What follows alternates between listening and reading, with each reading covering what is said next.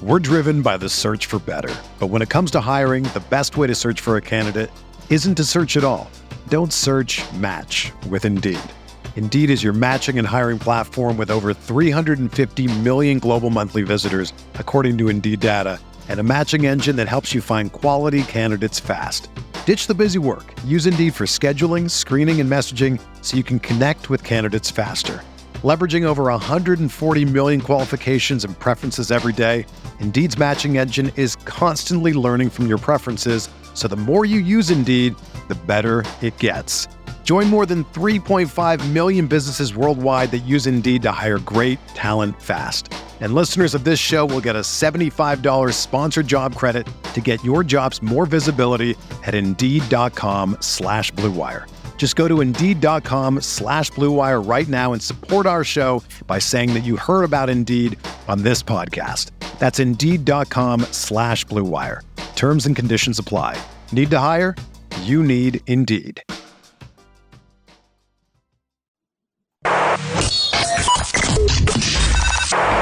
Welcome to Talking Buffalo, featuring conversations with guests from around the world of sports, media, pop culture, and all things Buffalo. With your host, Patrick Moran.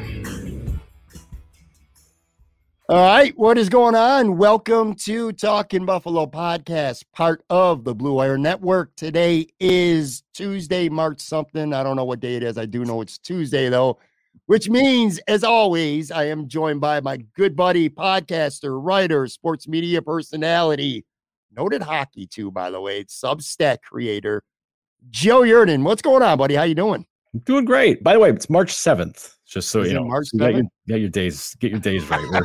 You know, One I, of I- listen. I get it. it. We're we're starting. Well, I'm not going to jinx the weather, but like it's starting to get to the greener part of the uh the, the calendar. So I get like days run together. It's you know we're speeding through everything. So yeah, could have fooled me about the greener part of the weather, at least on Friday night, man. And some of the week was cold, man. I, I feel like it March is going to be bad to make up for a uh Mhm. you know, to be quite honest, a pretty mild February. I mean, it was, you know, we've had some major significant storms. Like when Yeah. it's hit, it's hit hard, but the consistent cold or six to eight inches, we really haven't gotten much of that. And in that aspect, I feel like it's kind of been a little bit of a mild winter. Not too much of a mild, unless I get Yeah. crazy now. But uh, right.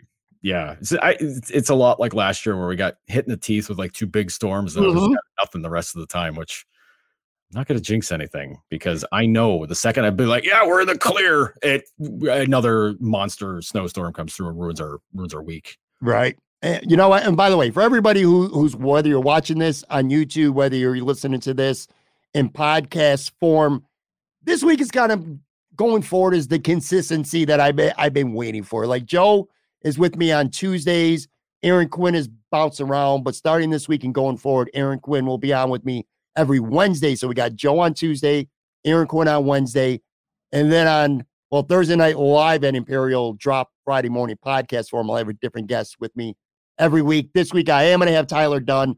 Supposed to have him a couple weeks ago, but then you know we were just talking about the weather a couple minutes ago. That was the the Thursday where the weather decided to take a real shit on Buffalo, so we, we, we couldn't make that happen. But anyway, that's going to be the schedule going forward. It might have a a random bonus episode in thrown in uh here and there. But anyway, so I, I need to say because the Sabres have a, a big game tonight. We are taping this on Monday mid afternoon, so the game will have already been played. Um, you know, by the time people are listening to this episode. And uh, you know, we'll talk about that in a few minutes, but you know, kind of just getting over the weekend. How was your weekend? I, I I watched something. I'll tell you about that in a second. But did you have yourself a nice little uh early March Buffalo weekend, or you just chilling? Uh, it was well, it's chilling because we had the game, uh, the game here Saturday, Saturday. Saturday, game, afternoon. So that was, you know, so we had to, I had to get, down with that. uh, Mhm. which that's fine. I mean, whatever. It's that's totally fine. Uh, I went to the uh, the Buffalo Beer Goddesses uh, winter formal, I think, or just formal. Uh, they had it at Big Ditch Brewing on Saturday night. That was great event to go check out. They're they're a fantastic group. Love doing stuff with that. Well, doing stuff by doing stuff. I mean, going to their events and drinking beer and hanging hanging out with friends. That's that's Sure. that's what I like to support. But no, they they do a lot of great stuff for uh for women and brewing in the in the city. They they go all out fantastic group. I don't know, I don't know what your uh, demographics are, are Pat, but like if any any of the women listeners who are who are big into craft beer, uh, look them up on Facebook. They're they're super to uh, to to hang out with, and and they do monthly socials and stuff. I don't know why I'm the spokesman here.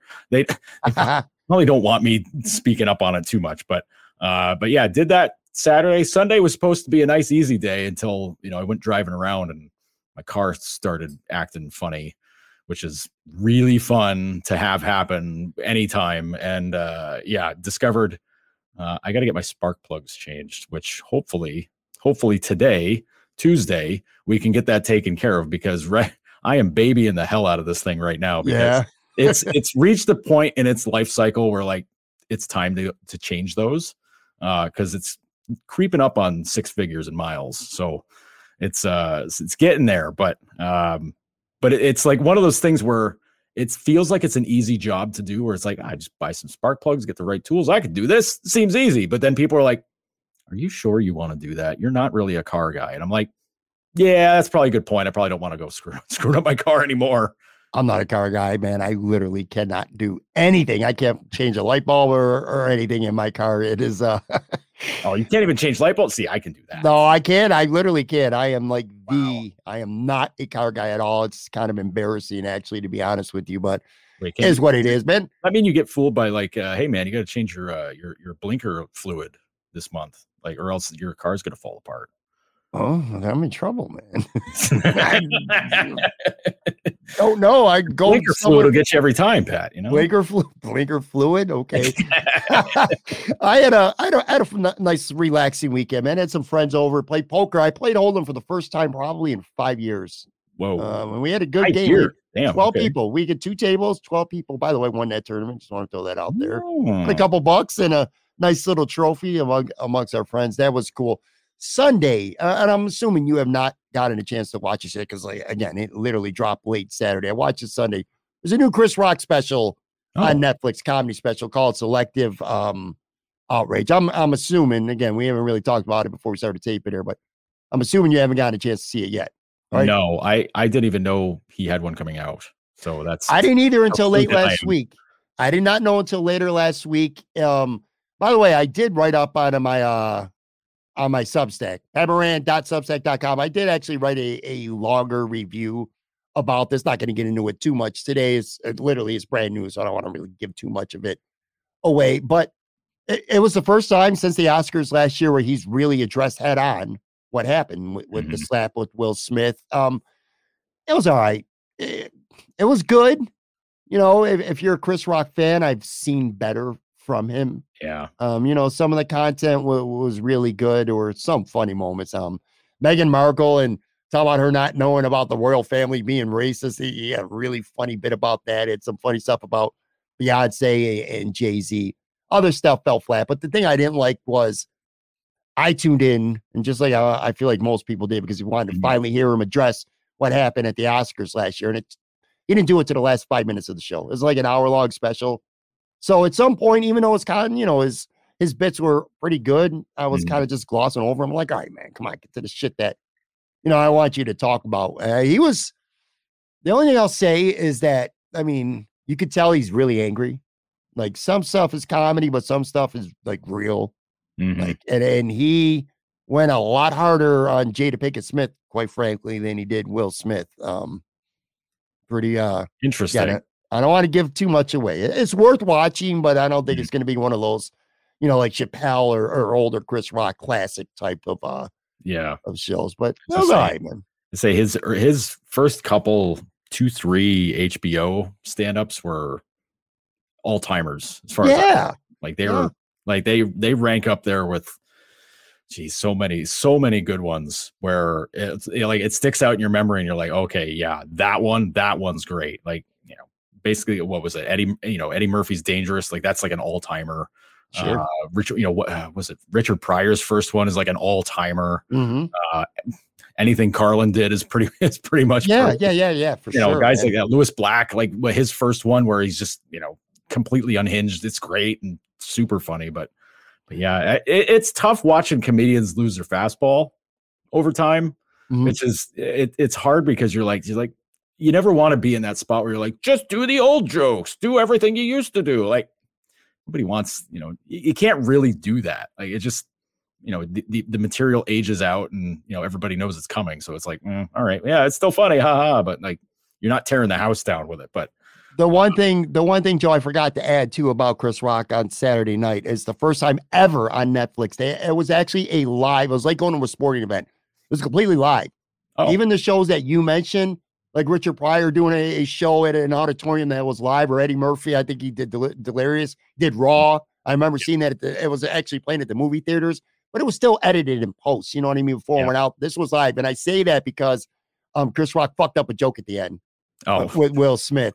He, he meant to say a movie and he said the wrong title and he acknowledged it too in the mm-hmm. middle. He goes, I fucked up the joke. And then he got right back into it. It was the first time I've ever seen something, uh, or they've ever done, I should say, something live. I which appreciate that. Like that. I mean, I should be like. I mean, I get why you like you record it and edit it. Like you got to make it. You have to fit time constraints and make it. You know, make it flow naturally. Like I get that, but yeah, do it to do it live like that, man. Like, I mean, it's it's. I mean, they always do live anyways with an audience or in a club or whatever, but. But you um, can get rid of some stuff for for before it hits Netflix. You know, if right. you want to tighten it up, like you said, to your point, you need to tighten up for time or if a joke bombs or you you know mm. you choke on the on the punchline or something like that, you kind of redo it, and the audience, the viewing, the streaming audience will never see it. Only the people who are in that auditorium yeah will actually see it. What's, you know, uh, I, I I love comedy. I would love to be able to be good enough to do it. To be well, to be funny enough to be able to pull it off. A, mm. B, have enough confidence to get up in front of people, run through the stuff, and then be okay with not being good. Like that. That's the, like I get why comedians get in their heads all the time because uh, yeah, I would too. Um, but I got to uh, what was it, a couple months back? Uh, David Cross, who eh, you know he's uh, Gob Bluth on uh, Arrested Development, mm-hmm. yeah, all kinds of things. Like he's he's just everywhere now. But um, he was working on he was up in Toronto and was just like working on like stuff for an upcoming tour. Um, and it was like 90 minutes, almost two hours of him just like working th- working stuff out, working jokes, working you know the the framework of stuff that he's going to do because he's touring now. He's actually going to be what is uh, I think he's going to be at Babeville. I think it's Babeville. Uh, I don't know, uh, but kind of soon, like within a couple of weeks, I think. And I I I it's the kind of thing where I want to see what the finished product is, even though it's like maybe a lot of the material I saw that night is going to repeat itself. But like, sure, when a when a comedian gets it down and they get you know the, the, the timing and the you know the pace all that stuff they get it down and they nail it. That's like that's perfect joy for seeing a comedian when they're when they've got it refined and they're able to get that laugh every time. It's so good. And like uh you know the, the ones that do it and the ones that are able to pull it off it's it's awesome. Like because because it, it really is an art. Because you're i mean it's entertainment. It's stand-up comedy is tough because not everybody has the same sense of humor either right obviously if you're, you're doing a show everybody there likes your stuff so that helps but um but it yeah, to, those to, tickets get, cost enough money. You yeah, like that guy or girl if you're going to see them man. Yeah i was gonna say i, th- I think the, i think the david cross one is like 40 or 50 bucks so it's like yeah. i mean whatever it's it's a small enough show he's got like a niche enough audience like i get it. People, people like me will pay to go see that like that's sure. that's fine but um but yeah it's it's I, I give a ton of credit to anybody doing comedy. Like even folks that are like trying to do it amateur, like amateur comedy nights, like it can be tough to go watch because they, you know, because listen, not everybody's going to be good. Not everybody's going to have anything figured out. Maybe they tell a couple nice things. Maybe you see a couple of funny things and you're like, ah, okay, not bad. But it's so hard. It's such a difficult. I mean, getting up in front of people and talking anyways is hard. Like, never mind trying to make them laugh. Forget it. I can't imagine. I can only imagine. I should say, you know, doing this podcast now for a little over five years, or you know, I've done some spots on other shows and things like that. But it's like, I know I've bombed before. You know, I've mm-hmm. shit, man. I stumble over my outro every goddamn week, usually with you, to a point where when you hear it at the end of the show, I'm gonna let you know right now it's pre-recorded at the end. But my point is, I've bombed. You know, whether it's a live stream or whatever. I'm sure you've oh, bombed yeah. on a podcast or some oh, kind yeah. of broadcast that you've been a part of before. Live TV hit. Oh yeah. Yeah, live TV. hit. that's tough enough. Imagine being on stage in front of, you know, no, well, I've even if it's just a small before, venue and you're at a club, that's got to be tough to be able, if you know you bombed, the joke fell flat or you butchered it and mm-hmm. no, you don't get no reaction. The what's going through your mind in real time at that moment, mm-hmm. it's got to be hard to overcome something like that bombing. Yeah. You know, yeah, it, It's uh, one of my favorites is Dave Attell because he's equal parts, you know, degenerate and also super funny, uh, and can be kind of gross with some of the jokes too. I mean, it's you know, it's like college, you know, fart humor or whatever. But um, there was a, a special that he did. It was in, I think it was, uh, it was an HBO thing that was in Washington, and he's doing like all these kind of like you know not gross out jokes but like just stuff where it's just kind of like ah that's funny because it's you know it's gnarly and then he told one joke and it was like the crowd goes oh like that. And he's like oh that's the line. That's the line we're crossing. Oh okay. That's the one. After all this other stuff. Okay. He's like that he proceeds to keep pushing the button afterwards. It's like yeah no it's okay. Good. Because if you know audience gets called out. They're like oh crap. Yeah, no, okay, that's that's what we signed up for tonight. yeah, it's got to be it's got to be a really scary feeling to to, to bomb or, or to freeze. You know, sometimes yeah. when we're doing a show or something, I might get I might be thinking about something else for one split second, and then I get mm-hmm. completely mm-hmm. lost in the thought of what the hell I was talking about, and I'm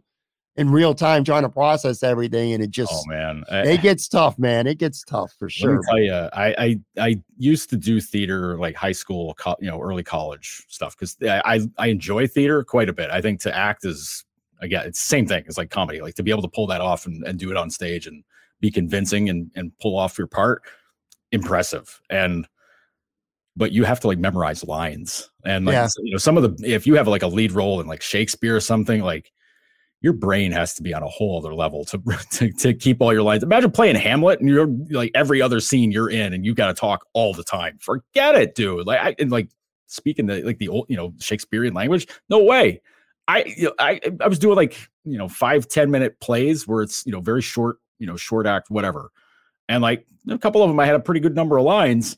There's a couple of times where it's like, oh no, I forgot what my line is. And then you're trying to like improvise and, and move on and just try to get the cue line out so that the you know the, who you're on stage with knows to like okay now we keep going mm-hmm. and trying to find your way to that sometimes oh boy that could be a tour because if you're trying to like you're like okay here's the point that i left off at there's a thing to fill in i just have to say this line so we can keep going and you know sometimes it's a lot for me it was like physical gesturing or or you know or just like you know being pensive or some dumb thing that made no sense so it was just like I just need to get to my cue line, and here it is. like, right. like one of those things, and just like we got to keep the show moving.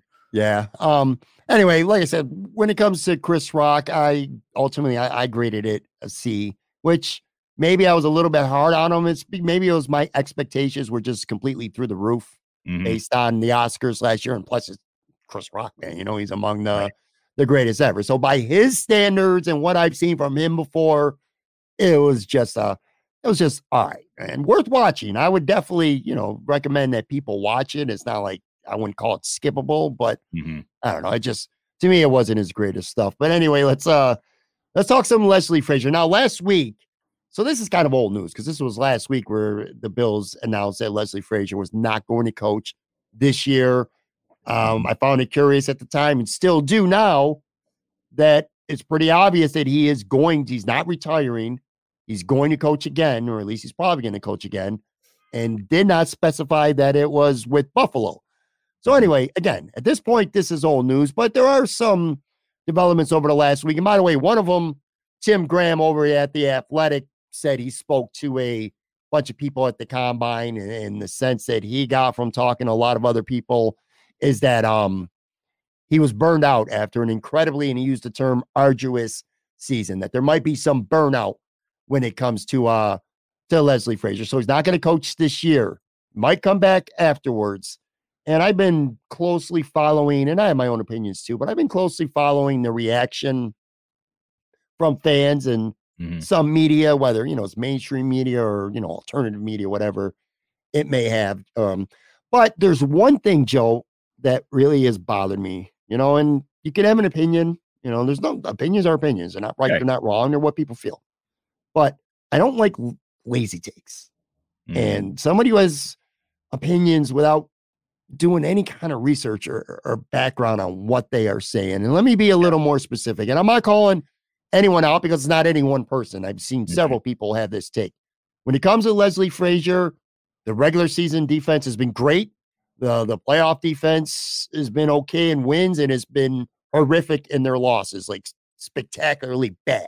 You know, mm-hmm. it's blown up Three straight years when they've lost, the defense has been utterly miserable and terrible. So, a take that I've heard a lot of, and I wrote down some notes because this is what I'm talking about, man. If you're going to say something, back your shit up. Um, people are blaming or not blaming Leslie Frazier for any playoff losses, and, and the take is that they, they've just run into really good quarterbacks because the last three years they've lost to Pat Mahomes twice, and uh, and now Joey Burrow this year. Mm-hmm. I, I, I, it's a take that really bothers me. So I went and I looked it up, man. Let me let, let me drop some numbers on you, and then I'll get a reaction from you here. Last year, 20 or 2021, I should say. Let's go back to the uh, the Bills wild card or overtime loss in the divisional round of Kansas City. Pat Mahomes against the Buffalo Bills. 552 yards of total offense for Kansas City, 378 passing yards, three touchdowns, also ran for 69 yards and a touchdown.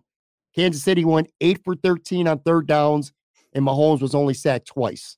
Okay, this was that 42 36 divisional round win. Yep.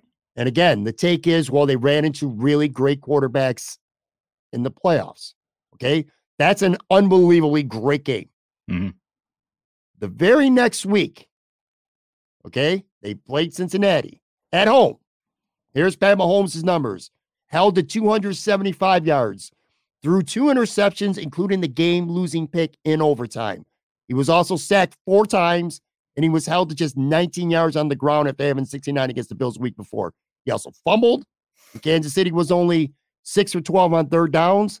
And again, they turned the ball over twice. Go back to this year the Buffalo Bills against Joe Burrow. Burrow, 242 yards passing. They didn't, they ran the ball very effectively as well. 2 Mhm. touchdowns, no picks, only sacked once, 412 yards of total offense for the Bengals. They were six of 10 on third downs.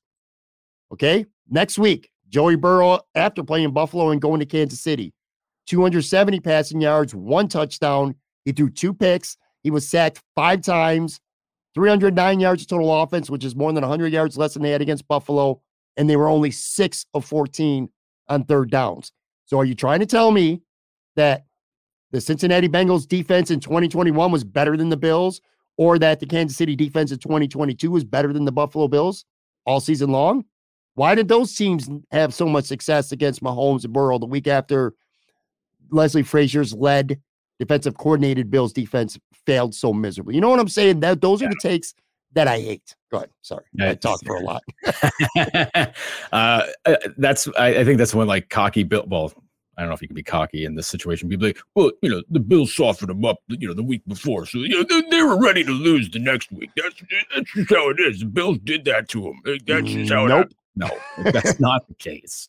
It's not the case at all. I, I listen. I, I listen. Any of those games, you know, the 13 seconds game, this past, you know, this past year in the playoffs, all of them, the defense has had some major flaws. Major flaws come up in those games specifically. Right? Uh, We don't need to go over the, you know, the Kansas City game ever, ever again. I think we all know how that played out and how bad Right. Yeah. that how that turned out. I- mean, obviously the turnout was bad, but like how it, how Kansas City was able to execute in that game late in that game was bonkers. That they were able to do what they were able to do and like get downfield in two plays, like the, eh, nuts. That's that's unheard of, and that should be like a borderline fireable offense. Granted, the Bills were, were in a different spot at that point because they're on the rise, and you're like, well, you can't kill a guy for this. Like the D was good all year, blah blah blah. Like Kansas City's good, blah blah blah, all that stuff. Cincinnati, like I, I, I, I, I don't even know what happened with this. I mean, obviously they ran out of gas. The Bills were out of gas. You know, emotionally exhausted. The whole thing. You know, the the offensive line was awful. Like, eh, all that stuff. But like the defense Sure. didn't anything. And the defense is Nope. banged up. I get it, but also the the execution and the setup of the defense was also bad. Like it's, you know, it was a it was a double whammy of the you know the team just not having it, and also the coaching staff not helping it out.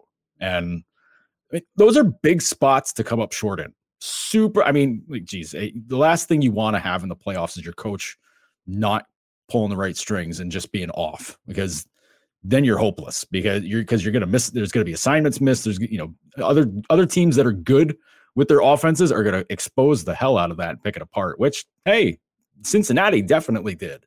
Like they they took advantage of everything there. But um, but even Kansas City, like you know, listen, if you're going to play play your corners and your D backs, you know, eight ten yards off the ball. Boy, you can you can hot route everybody and throw them underneath and let them run. Like that doesn't need to be Tyreek Hill or or uh, or Tee Higgins or or whoever. Like it doesn't need to be any of those guys. Ja'Marr Chase doesn't have to be some super speed demon guy.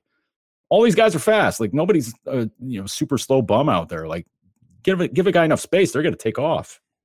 Yeah, man. Um, you know, and by the way, Joe, I also didn't even bother to mention three years ago I talked about spectacular, you know, bad defenses in the playoffs. The Chiefs dominated the Bills in the AFC Championship game, and then they got absolutely mauled in the Super Bowl by the Tampa Bay front seven. You know, Kansas City's offensive line was depleted with injuries, mm-hmm. and uh, you know they got mauled. So anyway, so if you're going to that to him again, they soften him up. That's good. If you're going to, you know, say stuff like that, no, then why is the next week these teams struggling? You know what I'm saying? So, but mm-hmm. now you turn it around the other way, and Tim wrote about this, and a lot of fans feel the same way. And to a certain extent, I agree. It's not just Leslie Frazier. A lot of criticism for the Bills' playoff woes, because again, this was one of the best defenses in the NFL during the regular mm-hmm. season the last three years. Mm-hmm. That's you can't even dispute that. It's right there in black and white, you know. So you could also say, well, Sean McDermott deserves a lot of credit. And God, as much as it pains me to bring this up over and over and over, I can't not bring it up. I go back to 13 seconds. I go back to the Bills being in a prevent defense, not once, but two straight plays and I go back to the Bills calling a timeout. Sean McDermott calls timeout. If you if Leslie Frazier's calling that defense and you don't like it, change it. Yep. Twice. Mm-hmm. Twice they call a timeout. That's on the head coach, man. Mm-hmm. Point being is Sean McDermott has had his hands on this defense a lot. It's not like Leslie Frazier was locking him out of the defensive coordinator meetings, you know what I mean? Mm-hmm. The, in the film room and stuff like that. His fingerprints have been all over this defense as well, good and bad. And mm-hmm. then another thing, which again, Tim wrote about, a lot of media people have talked about. He was very, very respected and liked in that locker room. Leslie Frazier, I'm talking about, mm-hmm. you know what I mean? To a man, these guys love, and in some ways, is kind of a father figure to a lot of these guys. I think Leslie Frazier was a good defensive coordinator who probably ran his course over six years with the Bills at, yeah. at this point. And related to this and because this is kind of news too, Josh Reed from Channel 4 reported this early on Monday. Again, we're taping this Monday afternoon. Um, he's hearing from the combine that Sean McDermott plans on calling the plays. It's very likely, at least, that Sean McDermott is just going to take over play calling. They're not going to hire an outside guy for defensive coordinator. So if you think McDermott was good or bad or what kind of influence he had on this defense, Joe, going to find out because he's going to be probably taking over the play calling this year. Yeah, I, listen, I you know, sometimes with coaches, you know, the, the, the message can get stale. Mm-hmm. I think that that happens a lot of times. And football, I mean, you got a thousand coaches on the sideline. You know, the position coaches. You know, the, the everybody. There's a there's a coach for everything in football, um, and sometimes the general message can get tired. Um, it's, I mean, we we don't really know what goes on in the room at all. Right. Like we don't have a really good idea on that. It's just to have you know to have a team that plays that well during during the regular season. It's like I don't is I don't, it doesn't it didn't seem like the message was getting stale there. Obviously, the coming up short in the playoffs is a big problem. Like that's that's a huge problem. Um, but I mean, the head coach is eh, the head coach is a guy in charge, and I think Tim got to this point. You know, it's the, the head coach call can pull the strings if he wants to, no matter who the coordinators are. Like if they say no, I got this, then okay, that's you. Leslie Frazier doesn't have to leave for that to be the case. I mean, he could just be a kind of a figurehead DC and you know, mm-hmm. just be the guy to help coordinate. of course, he's a defensive coordinator, but he can be the guy that just manages what McDermott wants on the defense, which is probably exactly what's going on. But um, it wouldn't be the first time we've seen it in Buffalo either. Dennis Thurman was basically that guy for Rex Ryan. You know. Yep. Yeah. So I mean, it's it's tough, but I for me, this is McDermott. If if this turns out to be the case, this is him wearing it, saying like, okay, if it comes up wrong, that's me. Like that's on me. Like, he, but it also might point to maybe there were things that Frazier was doing that he doesn't agree that he didn't agree with, and he's just like, well, I trust you less, so you know we're gonna do it the way you want to do it. But I find that hard to believe as well because I know McDermott's very much a not necessarily a control freak, but like you know kind of on that level where he wants to have a handle on everything. I mean, Lord knows he spends enough time studying everything, but um, but yeah, I mean, if if this turns out to be the thing, and like you know, say he hires somebody to just kind of be the manager of the defense while he takes care of everything, it's going to be really interesting if things come up short again because I don't know where you can hide McDermott from that point. Because I know nobody wants to get rid of him right now, but I mean, geez, after 13 seconds, it started turning turning turning some heads and saying like, I don't know, man, this might be an issue because this guy came up, you know, didn't get the kickoff coordinated, didn't get any, you know, all this stuff fell apart in that game, and you know, this this past year, I mean, whatever, it's it is what it is, but um but their their task is a lot harder now. And uh, you know from the business side and on on the field it's going to get a lot tougher. So if he wants to wear it he's going to wear it hard.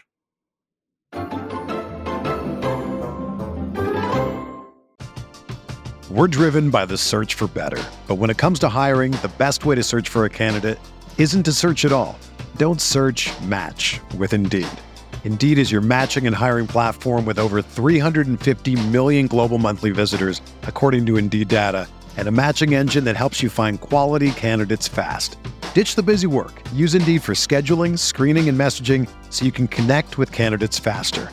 Leveraging over 140 million qualifications and preferences every day, Indeed's matching engine is constantly learning from your preferences, so the more you use Indeed, the better it gets.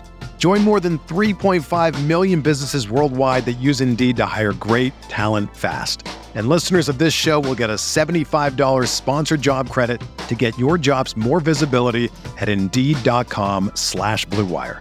Just go to Indeed.com slash BlueWire right now and support our show by saying that you heard about Indeed on this podcast. That's Indeed.com slash BlueWire. Terms and conditions apply. Need to hire? You need Indeed. Another day is here, and you're ready for it. What to wear? Check. Breakfast, lunch, and dinner? Check. Planning for what's next and how to save for it?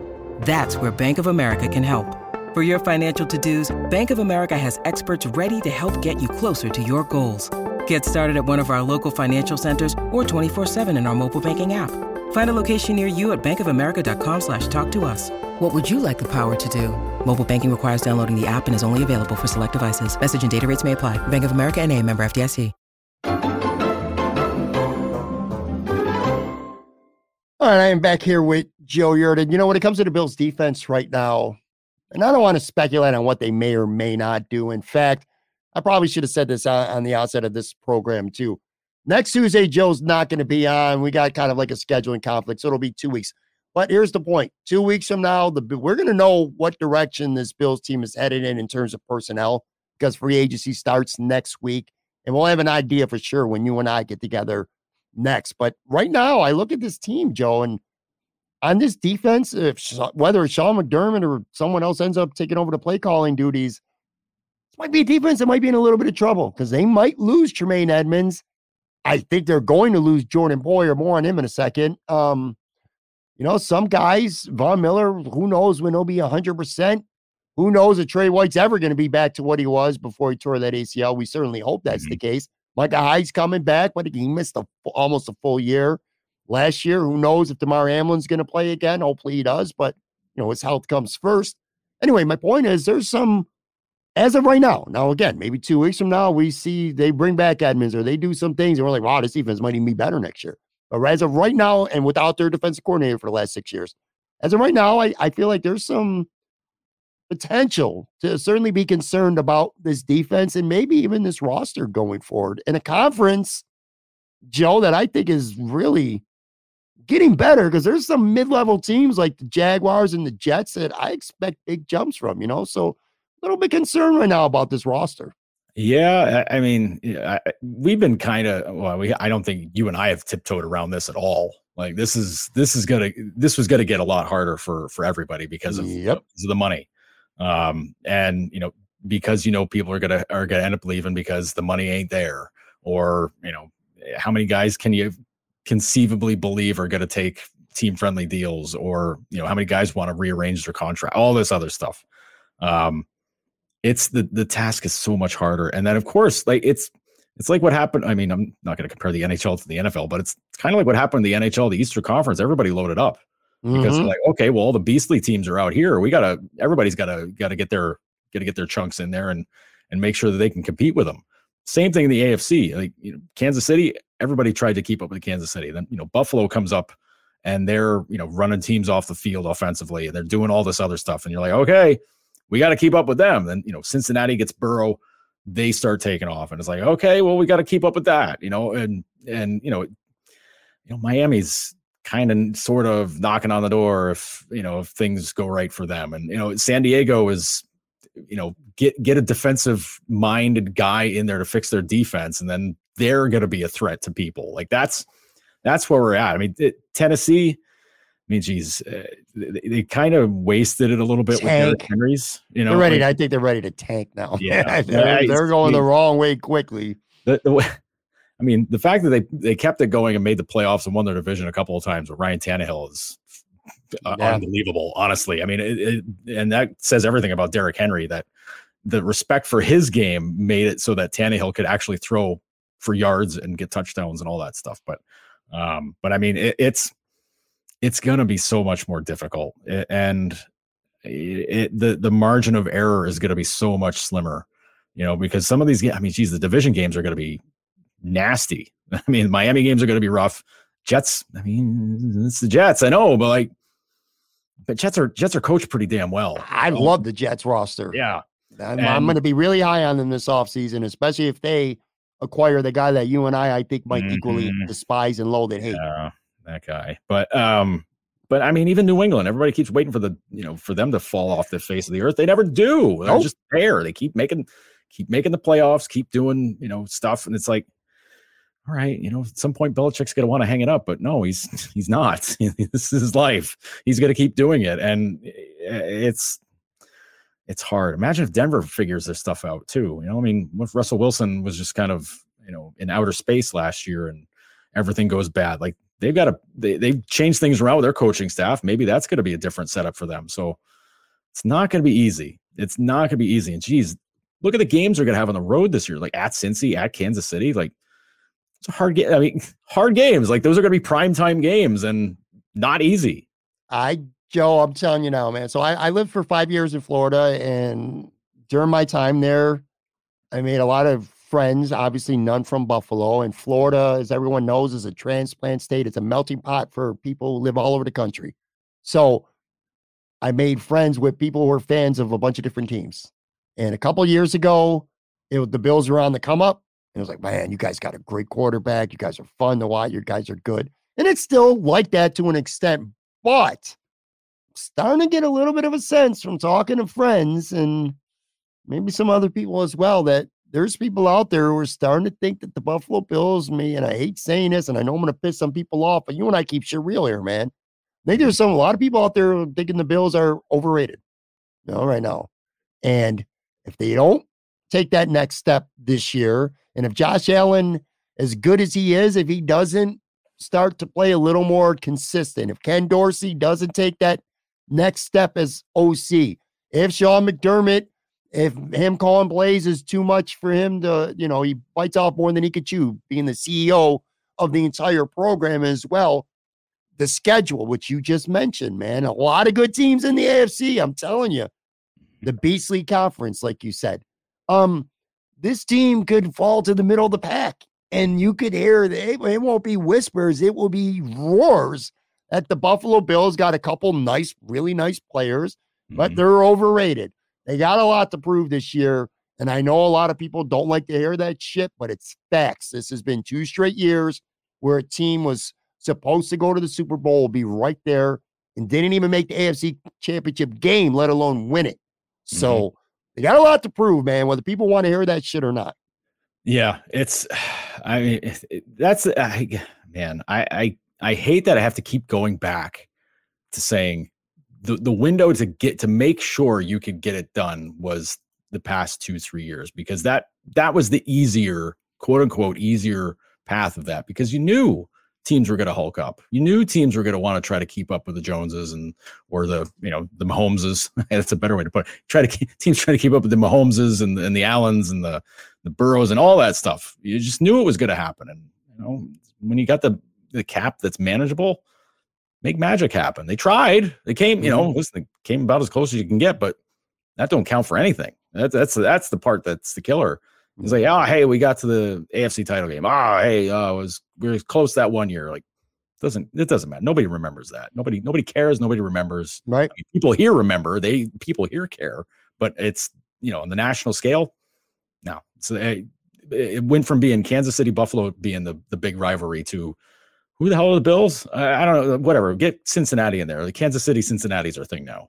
Yeah, it, it, when you some I think of overrated like turn into hockey, like Toronto Maple Leafs. They run over teams in the regular season, losing the first round every year to playoffs. You know what yeah. I mean? Mm-hmm. Now the Bills win a playoff game, so I'm not gonna say they lose in the first round every year, but kind of reminds me of that. You look at the Toronto Maple Leafs roster, you're like, holy shit, man, look at all this goddamn talent all over the place. Why are they not in the Stanley Cup every year or, or on the verge of it? And they right. I kind of feel like the Bills are in that same boat. Anyway, you one of the teams that you did mention were the Tennessee Titans. And I feel like this is a team that's getting ready to, to play for Caleb Williams, the USC quarterback, the great one in 2024. They released Bud Dupree on Monday, and rumors are floating all over the place that Derrick Henry is on the trading block. It is worth noting that um, NFL insider Mike Silver said that he does not expect the Bills to pursue that trade. Didn't say that they were out on him. He said he didn't expect it. Um, I've heard a couple rumors and it was fueled. If you're watching this on the YouTube side, I just put up a, a, a picture of Von Miller working out with Derrick Henry. And Derrick Henry's so big that he makes Von Miller look small, which is just uh it's absolutely crazy to me. But anyway, man, there are there's traction picking up right now. I do believe Derrick Henry could get traded because I don't he's on a team that's going nowhere, you know. Yeah. So why not get something from him? now? He's 29 years old. He's got mm-hmm. one more year left on his deal. It is worth noting that the team that trades for Derrick Henry, they would get him for $11 million against the cap this year. Uh, quickly, before we move on to a couple other things and, and some hockey talk here, do you think it would be wise for the Bills to pursue a trade for Derrick Henry? On one, in one sense, it's like, does he really fit this type of offense? And in another, it's like, you're going to stop Josh Allen's arm and Derrick Henry's legs. That could be uh that could be fun, man. I don't know. What are what, what are your quick thoughts when it comes to potentially Derrick to Henry being a, a Buffalo Bill. How are you affording him? That's the well, first question. How are you affording him? They, uh, you're See, right. I'm the dream crusher because you I gotta, no, be, I gotta be the dick right. that reminds you like you have no money to spend. You you are right. I will say they can afford him. They can make a lot of moves to free up some cap room. And let's just say they lose Tremaine Edmunds and they're not because they're not going to pay him 16, 17 million a year. Right. And they decide to draft a rookie for, as a replacement or a you know a low cost stopgap guy. They let mm-hmm. Poyer walk. They restructure some guys. They can certainly find the money for Derrick Henry. I'm just saying they they can. I just don't. Does it feel like a does it feel like a great fit though? Because no, because you're it's going to change your your complete exactly. You're not going to get a guy like Derrick Henry and still throw the ball 35 times a game. That's what right. I'm saying. Like, are you going to be able to bring him in and say, like, ah, you're going to carry it like 12 times a game? Uh, just make sure to rattle off 15 yards each carry, please. Thanks. No, No, you're just not. I agree with I you. mean, would the O line like it? I'm sure they would love it. Yeah. O line guys love love taking care of the run. Like they they want to get out and shove guys and lead the way down the field. But man, I, I mean it. I mean, listen, I'll make that trade in Madden. Like, and you know, as soon as we're done recording this, like that's that's awesome. That'd be fun as hell. But I mean, you're talking about doing like pulling a Von Miller on your offense, you know, where yeah. it's like, okay, throw all your chips behind one guy and make sure, you know, we'll take care of business there. Like, it's a cool idea. I mean, listen, uh, add as many stars as possible because that's that's the fun way to, to play football. Get all the names, get everybody.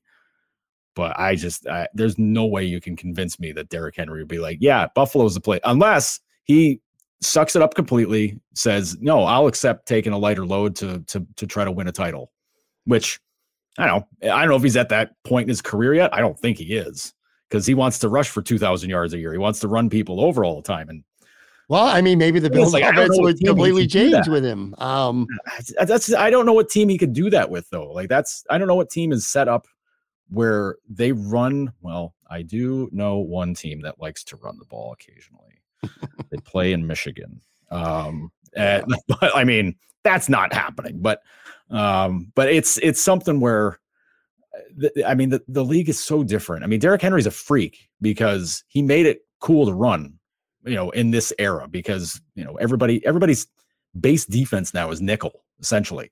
Um, so you get a guy like that that can run and run people over. You add another defensive back out there instead of a linebacker to try to tackle him. Good luck. Like you're just not going to do it. I I agree with everything you say. I don't think it's likely as well. I'm not going to lie though; it is intriguing. It would definitely change the complexion of the offense for sure. But I mm. think of the Titans last not last year, but the two years before that, would have been one of the better teams in the AFC record wise. In mm-hmm. part because you know Ryan Tannehill's just mid to me, but when you got a running back like Henry, you got to re- you have to respect the run. You have to. You got no choice unless you want this guy to run for a buck eighty on you every week. And then I look at the Bills roster and I'm like, all right, well, you have Derrick Henry on each team. The Bills roster is way better than the Tennessee Titans have been anytime in recent years. It would intrigue the shit out of me, man. But I know where you I know where you want to go with this. And and I and I agree with, I've, I've, I agree I've, with you. I do agree with you. I, I just don't see it, man. I want to see it though. I want to find it. I want to find a way that I could that I could see it being successful it would just, I think, feel like it would change too much. are you going to make Josh Allen Ryan Tannehill? You're going to run the ball a hell of a lot more if you got Derrick Henry. I can promise you that. This is this is the thing that made me think of this is okay. You go out and get Henry. You can't get your the number two receiver you're looking for. You can't go like you're basically saying, all right, Gabe Davis, make sure you put some extra stickum on your hands. You know, like you're telling your, your other receivers, like, don't be bad.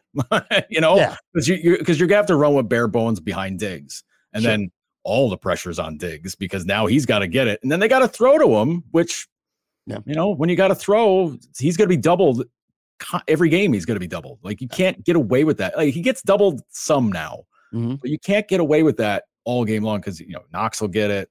You know, Davis will catch some balls and beat you deep. Like, it, it, there's enough guys there that can that can burn you on the on the rest of the team.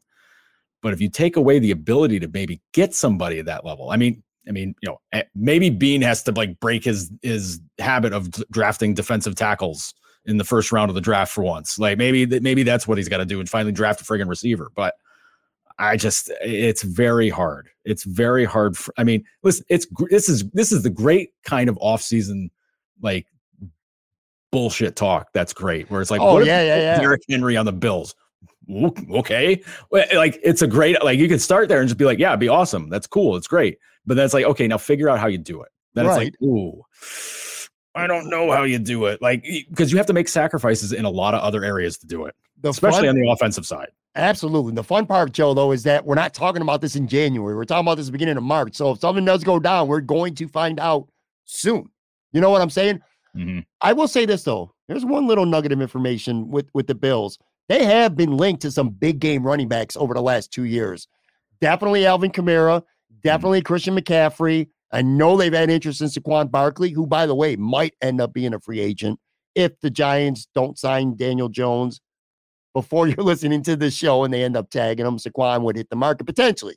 Anyway, so that's why I wouldn't completely write off Derrick Henry because I know the Bills have been interested in a game changing running back. But at the end of the day, and I know a lot of people don't like to think this way, but this is the way it is in the NFL with the Bills. I like James Cook a lot. They drafted him last year. Mm-hmm. Same thing with Khalil Shakir. He came on there at the end of the year. Brandon Beane's philosophy is we're going to draft these guys, we're going to develop them, and we're going to play them. They are cheap labor, you know, where you could go out and you could go get a veteran or two on the offensive line I'm talking about is where I do think ultimately they should spend most of their money. But my point is, you draft and you develop these guys. So you draft James Cook in the second round, you let him play more and more as the season goes on. You're probably going to let Singletary walk, and then you're going to go trade for an $11 million running back for, for one year. You know, what does that say about James Cook, a guy you drafted in the second round last year, if you were to do something like that, right? Yeah. I, I mean, uh, the the running back position for this team is so, is so weird. Like, I can't even call it fascinating because it's just kind of like, yeah, you know, they stuck by Singletary for you know for all these years, but then it was always drafting somebody to be right behind him to be like, well, we got to get somebody that you know can kind of cover for him because he drops the ball sometimes, or you know he's not cut for X Y Z reasons. And it was you know it was always tr- trying to change it up. Like Zach Moss, it was like, well, we need a heavy guy to get in behind him because you know that's you know that that that's a different that's something he does different than Zach Moss couldn't cut it. You know now it's now with Cook, it's like, well, he's a fast guy, he can catch the ball out of the backfield, can do all this stuff, and then it's like, yeah, we don't really use him that much, like okay it's it's like you come up with a good idea and then you don't put it to use you know or you mm-hmm. don't trust it or you know whatever you know or what have you. I just have a i have such a problem with with tinkering with parts of the offense and this is where mcdermott gets is really guilty of doing this because he always talks about like, we got to run more we got to be a better running team blah blah blah blah blah. Blah dude you have like one of the best quarterbacks in the nfl like i don't know outfit him. Like instead of just trying to like you know jam the ball with you know jam the run and the ball all over the place and like you know listen i know the offense had success because they ran a little bit better this year but man oh man like you have a gifted quarterback dude. Give him give him weapons all over the field you know? Like get a get a good running back. Don't want to run him 20 times a game because you're going to take the ball out of allen's hand which you still kind of i mean oh, see i'm talking myself out of it now because like I do it all the time. No, because like because you do need to like rely less on Allen, but I don't eh, like. But I just uh, I don't know, man. Like you need shit. Like you can I just throw it all out myself in the wheels here. Like this is. Because I keep I think, thinking back to like that number where it was like he was responsible for like 80, you know, 88% of the offense. And I'm like, mm, that's a, that's a whole fucking lot of time he's got the ball and it's like he needs to have the ball in the hands. And I'm like, I just feel like Derrick Henry's like maybe the one of the very few guys you could throw the rule book out the window. Or you could throw logic out the window. If you get a chance to get a guy who can make that much of an impact and change your offense, that and you almost have to do it. I just, uh, I, I would be really interested to, to see how you disguise that you're going to run them with this offense. That's that's the thing that gets me. I, and I know they love having tight ends all over the place, but like you come rolling out with a two tight end set, you know, and Henry's in the backfield, and you got two receivers Am I buying a play action? Maybe the first few times, yeah. Uh, but I mm-hmm. mean, eh, people are going to be ready for it. Like that's the thing. And I mean, he's used to having the stack boxes and everything. Like he gets it. But like, I don't know how else you hide, hide, try to disguise the way you're going to try to run them with this team because if if it becomes very apparent, it's it gets easier to stop. Now it's not easy to stop him, but I mean, I know what you're saying. You're kind yeah. of sacrificing some of the some of the, the, the the mystery that they can that they can run with a lot of their plays. Which I mean, they're they're good with that. Like they're very good at disguising things and, and changing things up and whatever. But I don't know, man. He, he's just such a different runner. Like I, I don't know. I don't know. I don't know how you would handle it. it's a, it is it is a uh, polarizing topic for sure. Look, bottom line, at the end of the day, and we'll find out again soon enough. By the time we talk again, we'll know. I feel like offensively, they're going to add a guard. Maybe you sign a receiver who's a little long in the tooth, but still might have a little bit something left. They've done that in recent years. It's kind of worked out. Mixed bag of results. And if I think they make one surprise move, and I'm clueless what they're going to do on defense, I, re- mm. I really don't know. But offense, I think if they're going to spend some money and make one move that might surprise people a little bit right now, I can see them spending good money and going to get a really good second tight end. So they can run those two tight end sets. You know, they were hoping they were going to get from OJ Howard last year, we just didn't give it to them. I know they've had interest in Gronk over the last couple years, just different levels. But I could see them going out and trying to get a, a, a difference making tight end that you could play with Dawson Knox. It gives you a whole other look on offense that's hard to defend. So I think that could be something that we might be talking about a few weeks from now as a surprise. And I certainly hope so, because if they are, I'm going to bring this clip up and shove it in your face for sure. One more quick thing, then we're gonna finish up with some saber stuff. And uh, I got my three questions for you this week. I, have a, I guess it's a take. Um, and I'm not saying when Rachel Bush out specifically, okay, but this is an example of, of something that I that I, I just I can't stand. And she put out a couple tweets late last week and then deleted them almost immediately of course. A couple Bills fans were a couple Bills fans like were tweeting some nasty shit to Jordan Poyer, who's likely on his way out, basically kicking him, you know, in the ass, um, you know, out the door. Which is ridiculous. I hate that. Yes, eh, true. Agreed. Um, I, I want to point this out though. I'm not specifically singling out her because a lot of people do this in the media. I see Mhm. it a lot. Joe from Queens points it out to me privately all the time. I want to say this two, 3% maybe of people, let's assume Jordan Poyer's gone. Let's just make that assumption right now. Oh, maybe. Safe assumption, sure. Fairly safe at least. Yeah. And he leaves. 5% of Bills fans are going to be like, he's old, he's washed, fuck him. You know, we don't need him. He gets hurt. You know, his, his big mouth wife, blah, blah, blah, blah, blah, blah, blah. All this stuff, right? They kick him on the way out. That's true. Guess what, Joe? 95 or more percent of fans are, thank you, Jordan, for six great years. We Mhm. wish you the best of luck wherever you go, unless it's Miami. Ha ha ha. You know what I'm saying? But Right. they Mhm. mean well. They've treated him great. They say nothing but nice things about him and they wish them well. That's 95 to 97% of fans. Mhm. Two or 3% are complete fucking idiots. And but the narrative is when you tweet about stuff like that, it makes it sound like you're talking about a hell of a lot more than any some minuscule percentage. Like I said, Rachel did it last week when it came to Jordan Poyer. I see it a lot with sports media stuff where a couple strays might say some dumb shit, but then the narrative makes it sound like, you know, you're uh you're talking about a lot of people when you're really not. You know what I'm saying? It's Yeah. just again, it's, I don't really have any purpose of this take. It's just something that really doesn't sit well with me. And also, if you're gonna make tweets, I, I don't like deleted tweets. I literally was going to clap back at her. And for the record, I want to put this out there, and I don't give a shit how many people she's blocked or don't like her. I'm I count my co-hosts here among them. I get it. I know. I understand. I get it. But to me, just like say with Harrington when it comes to the hockey side of stuff, I have good relationships with people specifically. Rachel Bush has never been nothing but nice to me. And I've had conversations with her. So that's just me specifically. So I'm just throwing that out there. That said, I was going to go at her a little bit because I did not agree with what she said. And Mhm. she deleted the shit. I hate that shit. Point Yeah. being, folks, don't represent, you know, a tiny two, three percent of, of a fan base and make it sound like it's more than that. That's Yeah. I guess what I'm bitching at. Yeah. No, I listen, I'm I'm with you there. It is it is really funny that Rachel Bush blocked me. By the way, I've never literally never interacted with her Inter- in my life. I hear that a lot. have no interest in in interacting with her for a thousand different reasons. But like, I mean, geez, I, I- it's it's funny. It's really funny. But I, it's Ironically, she follows me. I, I have a feeling it's going to come to an end really soon, though. But I was just say that'll be the tip off. As soon as she Yeah. unfollows you, it's like, well, he's gone. Yep, See you later. But Yep.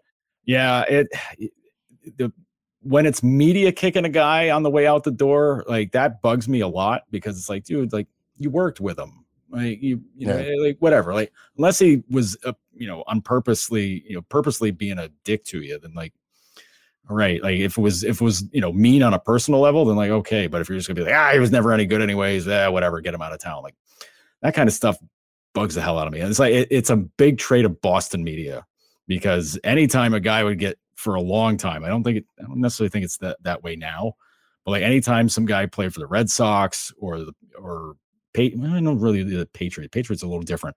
Like Red Sox, Celtics, Bruins, like Bruins back in the day, not now. Some guy would be like give you a lot of great years, play great, and then they leave as a free agent, whatever, or get traded, what have you, and they'd be like, "Ah, never any good. This guy was a stiff, blah blah blah." And it's like, what the hell, man? Like, what are you? Are you talking?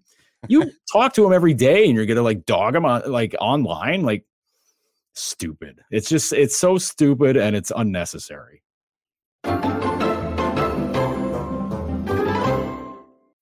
When you need mealtime inspiration, it's worth shopping Kroger, where you'll find over 30,000 mouthwatering choices that excite your inner foodie. And no matter what tasty choice you make, you'll enjoy our everyday low prices, plus extra ways to save, like digital coupons worth over $600 each week. You can also save up to $1 off per gallon at the pump with fuel points. More savings and more inspiring flavors make shopping Kroger worth it every time. Kroger, fresh for everyone. Fuel restrictions apply.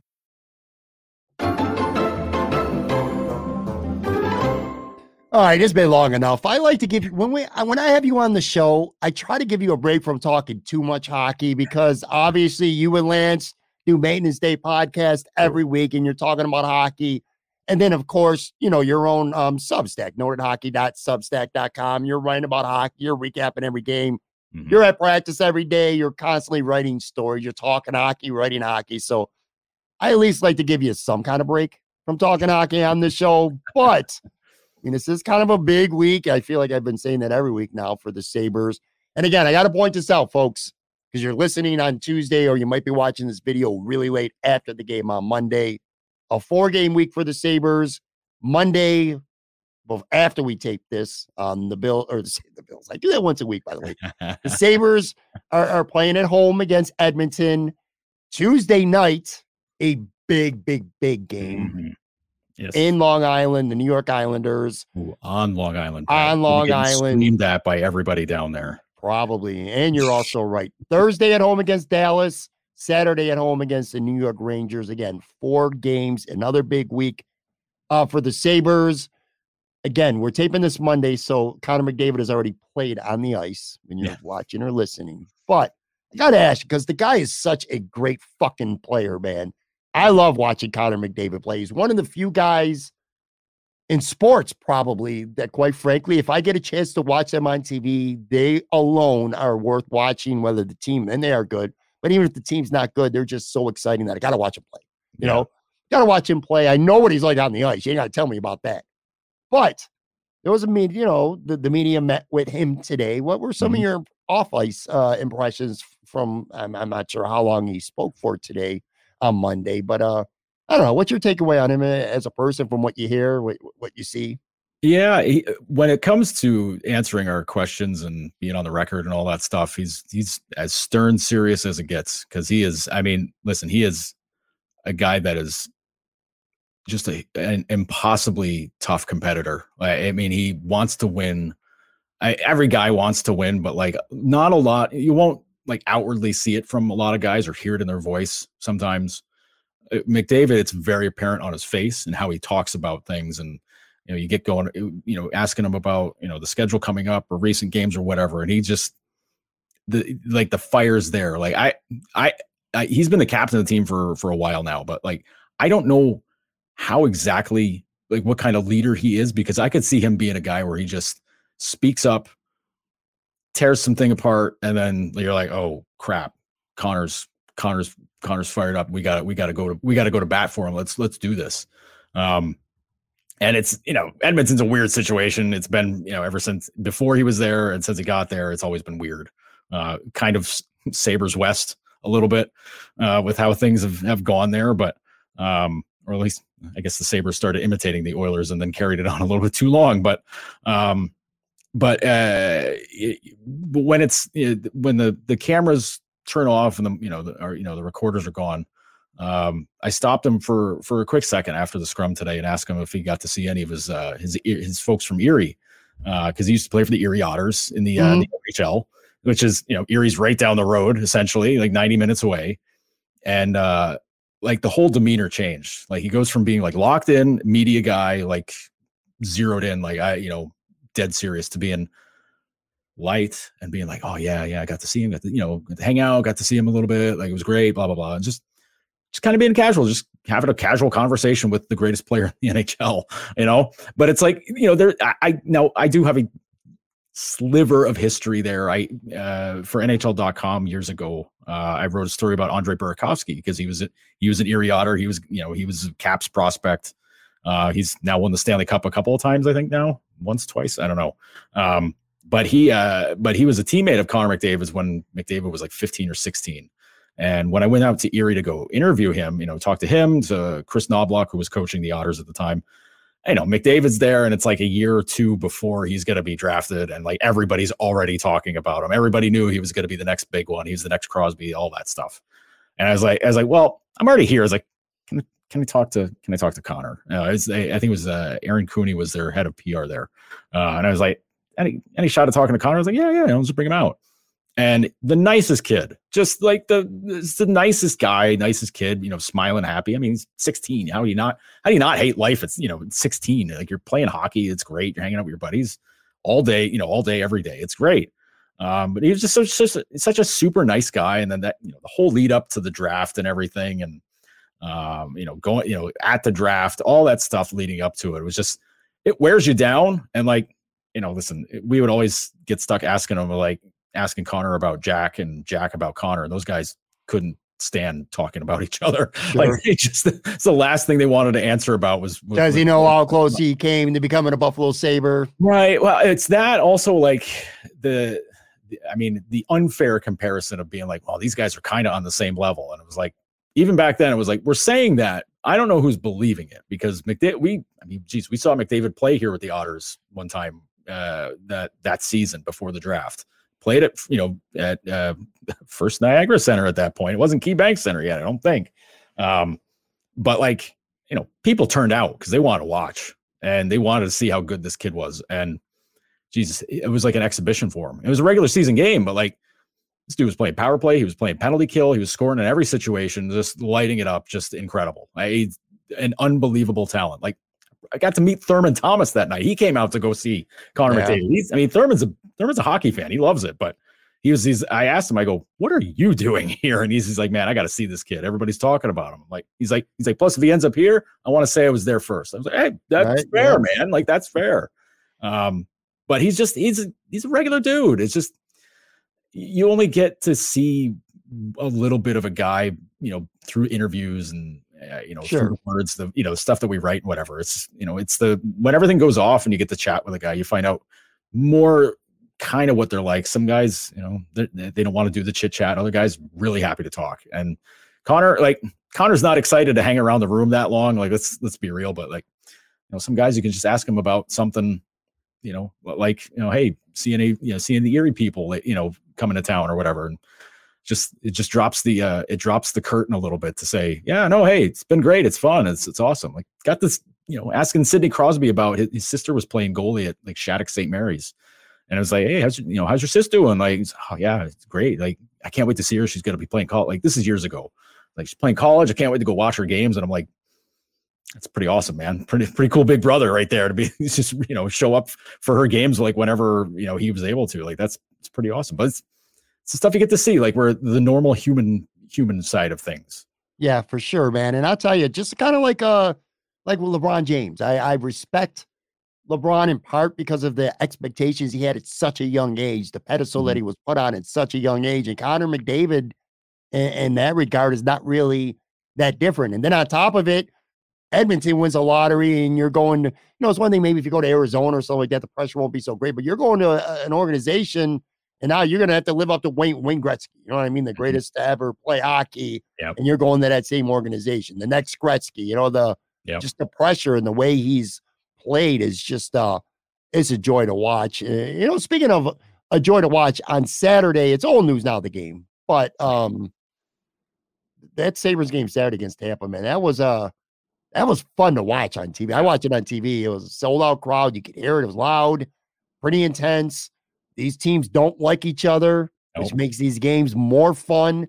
Mm-hmm. Um, yeah, it was just a it was a, a lot of fun to watch. My my wife and my son, who rarely watch games, they know what's going on. They don't mm-hmm. sit down and watch the games. We spent two and a half hours on Saturday afternoon watching the Sabres play in March. In March. Joe a meaningful game in March. Man, for year after year, I say, when the hell can we watch meaningful hockey in March? Yeah. It's here. Um, I want to ask you about the new guys. One of them's debuting tonight, um, or Monday yes. night, I should say, Jordan Greenway. And then um also Riley Stillman, who look, I got a lot of respect for the guy. I'm just. I'm gonna say that it was tough to watch that fight, mm-hmm. the end. Um, really mm-hmm. tough to watch, but yeah, you get a sense that even though he got let's just face it, he got the shit beat out of him in that mm. fight. The sense that that went a long way towards getting respect from the obviously the fans in the stands, but also maybe his teammates in the locker room and stuff like that too. Yeah, uh, that I mean, guys that do that stuff are instantly respected in the room. Like mm-hmm. any, any, this goes back decades. Anybody who does that kind of work on the ice that that will that will kind of like take the take those punches literally uh, and step up for their team they get all the respect in the world. Like at you know, look at Rob Ray here. I mean, any of his teammates from the almost all of his teammates from the past are gonna be like, dude, Razor, Razor took care of business because you sure. know, you know, there's a lot of guys in Buffalo when he was there that were not that kind of player. You know, just I mean, look through. You know, Mogilny wasn't going to fight people. LaFontaine wasn't going to fight people. Uh, Phil Housley wasn't going to fight anybody. Like you know, all these guys were. It was like the talent was there. They those guys took care of it. But Rob Ray hit people, you know, fought you know fought the other team's tough guys and you know and took care of business that way. It, it was obviously it was a different game back then, but uh, the guys that do that now, like it's so rare because you know you know, it, you know referees want to break it up before anything gets you know anything happens. They want to try to prevent anything you know bad happening. I get it. People hate it, but like, but I get it.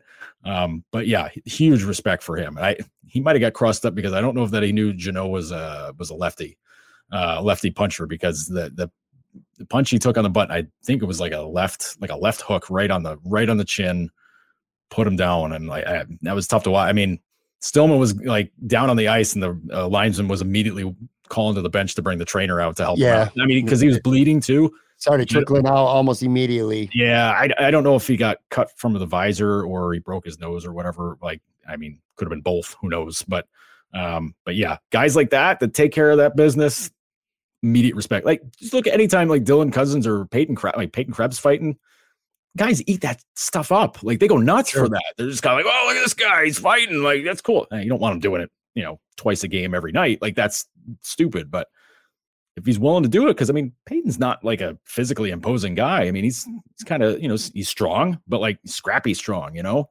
sure. Um, the fact that he was like dropping gloves with guys, kind of like, okay, all right, we're doing this now. All right, that's cool. Um, what about Jordan Greenway? Again, he, he didn't play Saturday. He is mm-hmm people the, the game's already going to be played when people listen to this but uh your thoughts on the acquisition overall of, of jordan greenway it's uh i was a little hesitant about this early on uh when it was it was getting kicked around as a rumor uh before the deadline and i was like i don't know about this because there's a lot of what uh, how his play was going in Minnesota that just didn't sit right with me. And um, maybe it's the situation, maybe it's you know this, that, or the other thing. Maybe you know who knows. Um, but I wasn't, you know, especially because he's got like what another year or two on the contract for three million dollars. I'm like, it's like, man, if he plays like this when he comes here, man, like that, that ain't gonna cut it. Like, because eh, you know, you, you got a ton of forwards already, and like, you got a guy that's not gonna like really, you know, get things done and take care of business, and that's tough. The thing that makes him different, though, and there's a couple of things. Obviously, his size. He's 6'6", 230. Like that's a linebacker on ice. Like that's a bit, a big guy. Yep. Um, he he does play physical. He skates quick. Like he's not a he's not an iceberg out there. He's he's gonna go fast.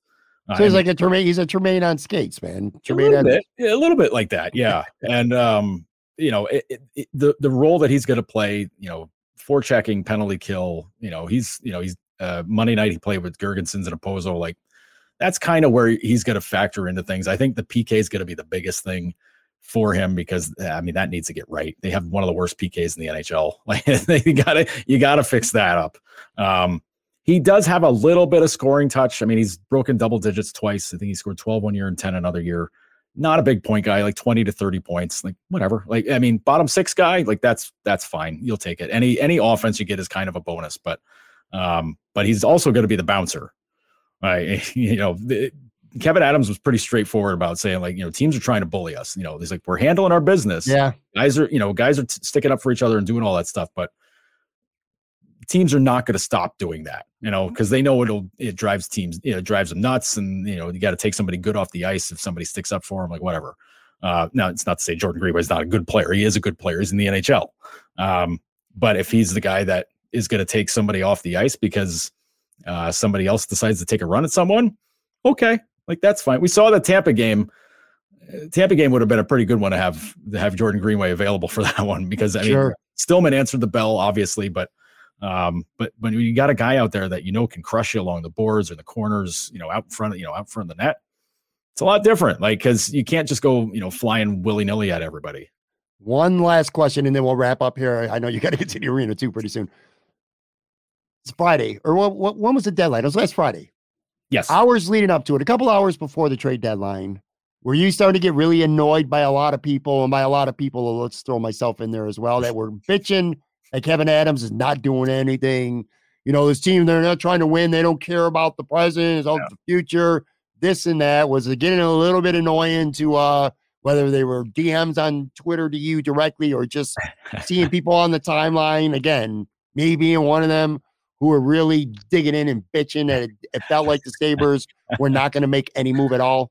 I, uh, I am not going to say annoyed. It's you know, it's a lot of the stuff that I was saying was just kind of uh, you know, my opinion was like I agreed with about Adams and and Granato and Kyle Okposo. Like all these guys said the same exact thing to to us and to me about you know how they were going to approach things. They're like, we're not giving up, you know, big futures to to to try to get something now. Like that's just not what's going to happen.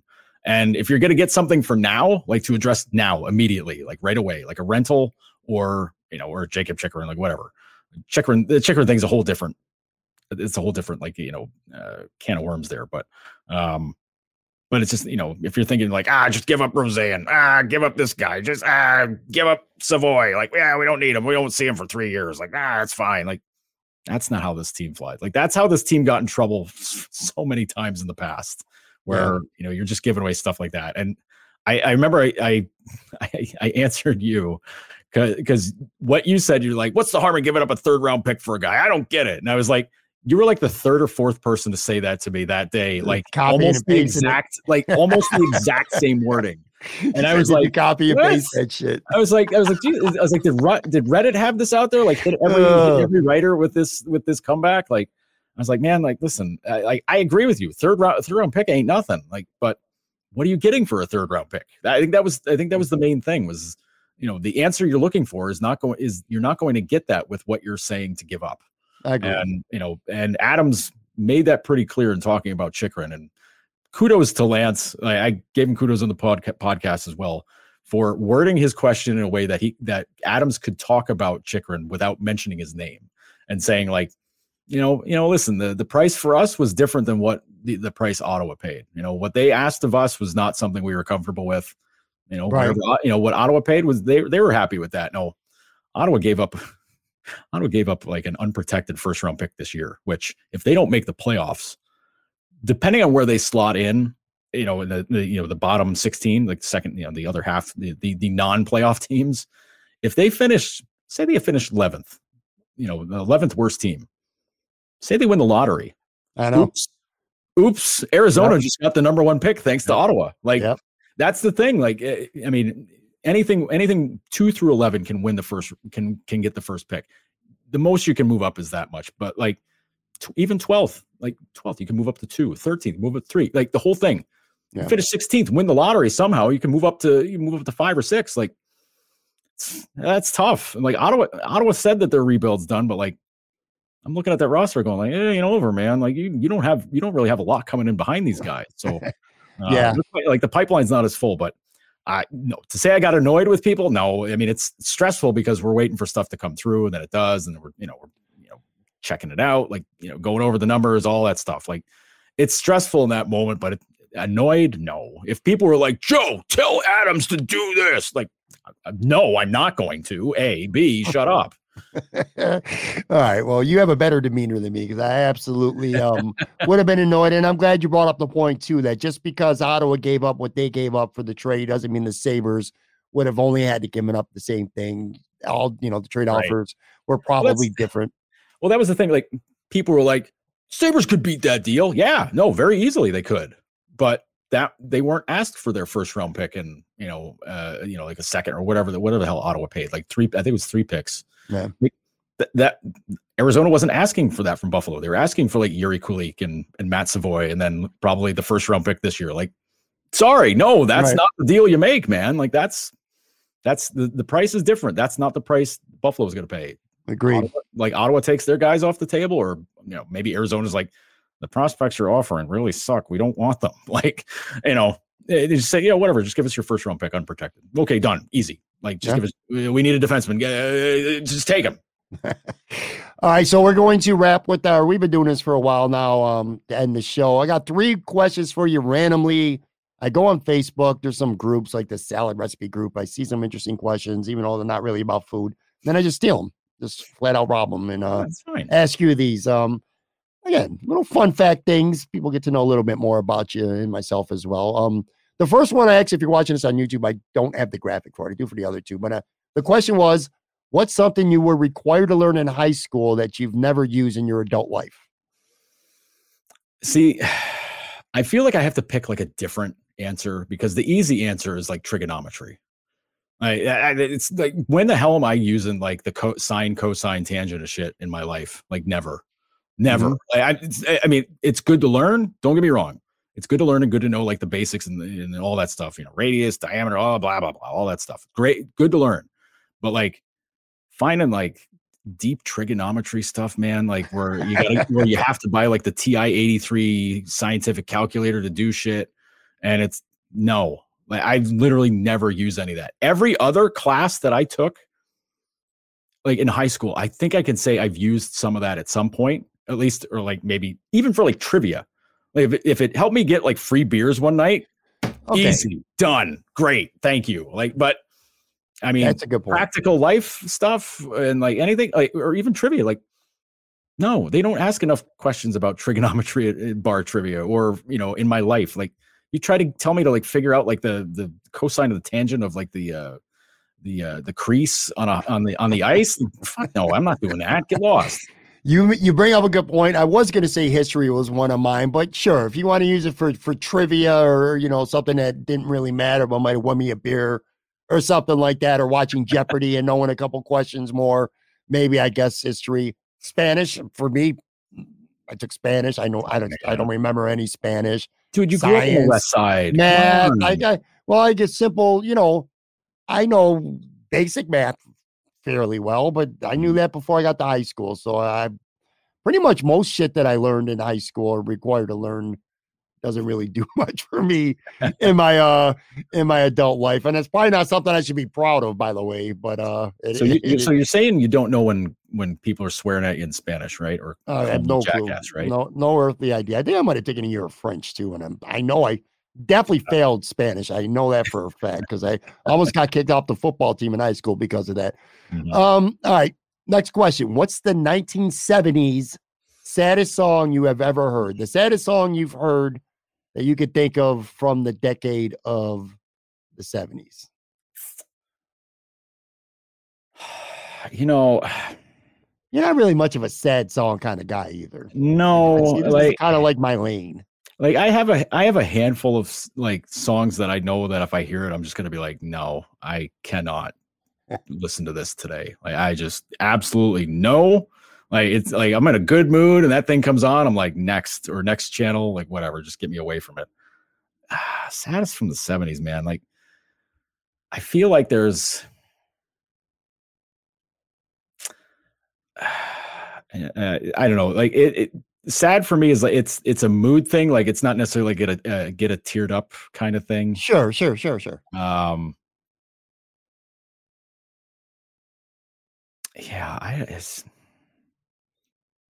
It's tough, man. These yeah it's this is this is really hard because again like sad songs are not my not my wheelhouse Ah, it's not your lane. That's my not lane. my, not my thing at all like you said like something from the 90s I know the seventies are also a long damn time ago. yeah and like my, my 70s likes are not are not like uh you know i for me i think it would have to be like something by the carpenters Sure. probably like and i i could not pull a carpenter's song title off the top of my head. not do Uh, it but i know There's they the mon- song about Mondays. There's a song bad. about Mondays that always did something bad to Karen Yeah. Carpenter. I remember that. like i mean i guess and it's not a sad uh, no it's not a sad song Let me But tell you the let me like, tell you the Beth sad by kiss like who? beth by kiss Oh. like Eh. it's not really sad it's just Eh, different you know it's depends how you interpret songs too sometimes. The popular one that I would say most people would say is Don McLean, American Pie. blah. You know, it's uh, I I really don't care for that song. is that I, I was sad? Like Huh? is that is that actually a sad song I, I, I think so. Cats in the Cradle's another sad song that I oh, saw. oh hang Um, on that's um, the one Uh, Cats in the Cradle. Cat in the Cra- like, yeah, yeah, no, that's the song. That is a hundred. no, that erase anything that I said. Just delete it off the pot. like. Delete it right off the podcast, even though we're shooting live on video. That's okay. Cat, though, cat, in the cats in the cradle, man. Like that song, dude. Yeah. Fuck that song. That is like a get out of my head. Like no, stop it. Just no, don't toy with my emotions. Yeah, I want to. Uh, I. I wanted to say, although I didn't know if it would be cheating or not. Bette Midler, "The Rose" is a really sad song. yeah. It was recorded in 1979, but it wasn't released until March of 1980. So I felt like I might be cheating if I said that one. Um, I went with Pink Rose or Pink Rose, Pink Floyd. I think the rose in my mind. Pink Floyd. Uh, Wish you were here for sentimental reasons. That song's got sentimental value to me. Sadly, it it, it Mhm. does. 1975 song by Pink Floyd. Um, I like that song a lot, but it, it is uh very sad. See Enough of Mm. it- picking Pink Floyd's that's a good that's a great call. Um, the other one I would have thought would be comfortably numb. Yeah, That's another like one. that's another one. I mean, that's I mean that's a great song. Like it is. our solo, the guitar work, everything about it. But like, man, that's a song that hits you right in the gut. Sure. I mean, it's it's not like a it's not a teary song, but boy, it gets you in, in- into a into a place in your head where you're like, "Ooh, I'm having a day, having a day and a half." All right, man. Enough of this sad shit. Let's uh let's get to the last question here. Where would you go if your trip was completely paid for? You can go anywhere you want, and your and your trip is paid for. Where where you go? Anywhere, anywhere at all. Anywhere. It's completely paid for. Uh, You won on a game it's- show or something, yeah. and you won the grand prize, and they're Yep. sending you wherever, all expenses paid. Where you go? it's it, it's a region. It's not necessarily a very specific place, but Australia, New Zealand. Like that's send me there. That'd be That's- cool. I would I would love to see, I mean Australia is terrifying because it has creatures that will murder you at any point at any time any time of day. It has bugs the size of your head like just everything about like that part of it is is terrifying but like the whole place seems cool as hell. I you know, a friend of mine uh who you know, I got to know through hockey and Twitter or whatever. Like she lives in, she moved back to Australia. Like she's from there. Um, and I'm just like, one day I'm gonna come and hang out and visit. Like one day I'm gonna get out there and like, I don't know when the hell that would be. I have no idea. Like, how the hell am I gonna go get to Australia? I don't have that kind of money. But like New Zealand, like New Zealand looks incredible. Like, I mean, geez, just watch Lord of the Rings. Like all the all the stuff out, you know, outdoors is is that. I, it's New Zealand's like breathtaking stuff. So yeah, like that's about as far away as I could get and it have it be with enough modern accoutrements, but also be kind of natural in some ways. Like I don't want it to be just like a giant city. Like Tokyo would be cool. Tokyo would be cool as hell. Yeah. Um, and like going to the South Pole, going to Antarctica would be pretty rad. But like, I mean, there's a one place has nothing, the other place is too much. So Yeah. Yeah. I like Australia, man. That, that would be high on my list. I, I love the accents. I, I just love hearing people talk Australian. I really sucker for the accents. Yeah. really, really cool. Uh, for me, I absolutely. I, it would be Dublin, Ireland. Uh, I really would love to. If there's like one overseas place that I really want to go before I die, it, it would probably be there. And matter of fact, I'm kind of hoping to win the lottery in the next few months because Notre Dame is playing in Dublin against Navy on uh, August 26th. Oh. Okay. I've asked Aaron, my wife, to kind of look in them, just fantasizing, you know, what it would Mhm. cost to uh be able to go there and make it a trip and go to a game out of it. Sure, it'd be exuberant though. Yeah. I ain't affording that shit anytime soon. I mean, I don't know. Like, I know a lot of people that do trips to Ireland, and their deals come up. It's just it's tough to do it out of here because you're not getting a direct flight from here. You might be able to. I don't know if Toronto's got direct flights or not, but um, but like no matter what, like from here, you're going through Boston or New York City to get there, and that's sure. annoying and whatever. but like, but like going there, like I would, I'm. I at some point in like the next five years, my goal is to go go to Ireland, go to England, go to Scotland, see the see all of it, do the grand tour, and then maybe end up living there. Who knows? Maybe be like, you know what, I like it here. This is good. I think I'll stick around. Weather's dreary all the time up. Yeah, perfect. I love it. All right, guys, that's to do it for today. Follow Joe on Twitter at Joe Yerdon. Go to his Substack again. It is notedhockey.substack.com. Again, Joe, four games with the Sabres this week. I'm sure you're going to have tons of content up on Oh, yeah. there. Hopefully, from a Sabres fan perspective, anyway, it's going to be a lot of positive game reports and vibes. But regardless of how they do, uh, you'll find all of Joe's work up there. Maintenance Day podcast usually I want to say every Monday, but sometimes it might drop on a on a Tuesday. But typically, um, Joe and Lance get together and Yeah. they do a show on Monday. It kind of depends on the, the schedule and the games and stuff Oh, like that, where they can get the the best stuff out. But thanks as always, man. It's, it's always great to have you on the show. No, it's it's always a good time, and uh, yeah, next time I'll I'll be better prepared for sad songs of of decades, so I can have so I don't get stunted. All right, one more time. Thank you again for listening or watching. Please, please make sure on the audio side that you follow, rate, and review on whatever your favorite podcasting platform is. And then on the video side, make sure to subscribe, hit that little bell for notifications on new videos, and smash that like button for this video. I know it's tedious to say, but I cannot emphasize enough how much doing that stuff helps support this show and get us higher on those algorithms that ultimately make or break shows just like this. Thanks again. Stay safe, and we'll see you again soon. It's happening daily. We're being conned by the institutions we used to trust. The mainstream media is distracting us with meaningless headlines instead of focusing on the harsh realities facing American families. Time is short before something big happens, and that's why so many folks are preparing. They're becoming self reliant by investing in emergency food storage from My Patriot Supply. Go to mypatriotsupply.com and secure four week emergency food kits for each member of your family. Each kit contains tasty breakfasts, lunches, and dinners, averaging over 2,000 calories per day. Save $50 on each four week food kit you purchase, plus get free shipping on Ready Hour four week emergency food kits. You're not ready if it's not Ready Hour Foods. At My Patriot Supply, you can also get solar power generators, water filtration units, heirloom seeds, and survival gear. Order by 3 p.m. and your unmarked boxes ship the same day. Shop MyPatriotSupply.com today. MyPatriotSupply.com.